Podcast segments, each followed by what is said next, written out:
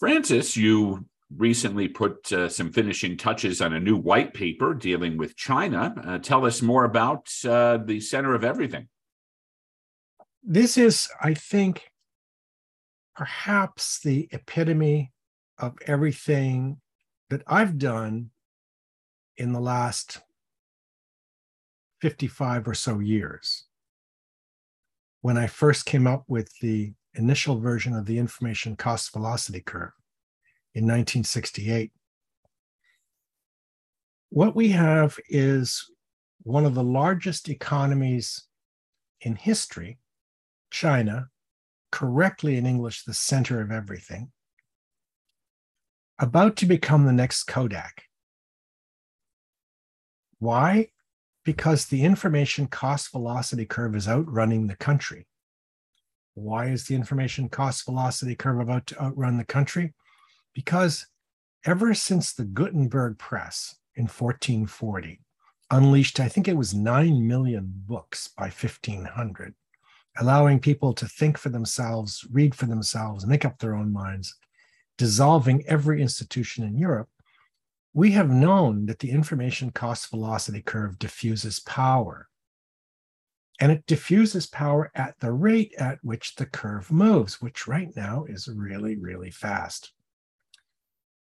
Well, the Communist Party of China uses a bankrupt old Western political model from Mussolini, who really he saw the radio age, but never TV, let alone the cloud or anything like that.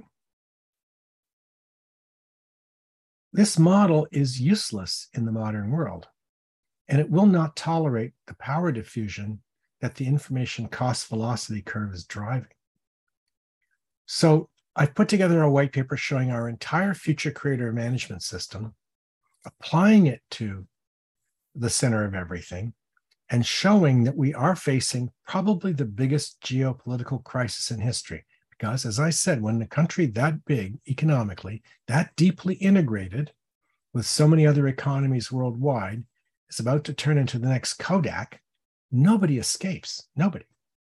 And the question is, how fast will this happen? How fast will these events occur? And what will happen if the party panics? At the time of the recording, ChatGPT was still a free tool, and we'll see if that changes over time. Uh, but what did you uncover when uh, putting in some information on uh, essentially trying to get a critique on China's policies? This is the perfect example of just how deep the problem is for the party controlling the center of everything. We know perfectly well that by the end of this decade, every device will be a nanoscale data center. It'll have that kind of power. And of course, artificial intelligence will be embedded in all those devices. That's just the way it's going to be. Well, ChatGPT is an interesting new AI uh, operation, and it's worth going on and posing a few questions to see what answers you get. Now, if that's the world that China is going towards, it's going to have to deal with the power of things like ChatGPT. So I asked ChatGPT to give me a critique of the Communist Party of China's COVID policies. And what came back? Absolutely brutal, if you're a member of the party. ChatGPT came down with every single mistake the party has made, why it's wrong, and uh, how bad it is for the country. There is no way the party could allow people in China access to ChatGPT, or for that matter, any artificial intelligence system. Because the way these things will be networked in the future is outside party control. This, this is not even funny for the party. And when you go into ChatGPT and you realize how difficult it will be for China to even allow anyone to think of touching something like that.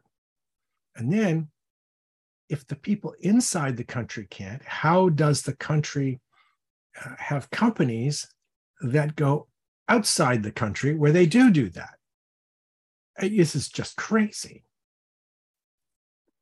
You also mentioned um, Apple's AirTags and what kind of impact that could have on uh, this whole concept of power diffusion. Already, it's been a big problem for the party because in the middle of quite a few large protests a couple months ago over the party's COVID policy, people went into the streets having communicated with each other on Apple's AirDrop, which goes iPhone to iPhone outside the network. So it doesn't go onto the network, it doesn't go up through the cloud, and it doesn't go to centralized party servers to be censored. What happened is people could communicate directly with each other and go to the protest.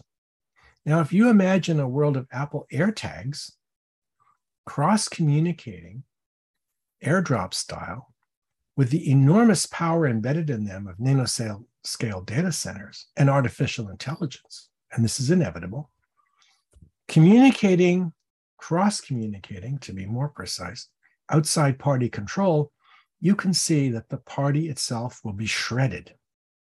There is nothing that can stop this unless the party literally forces the entire country to go back a good 20 years in time. For more on our extensive coverage of China, visit us at future creators.com. Thanks, Francis. Thanks, Robert.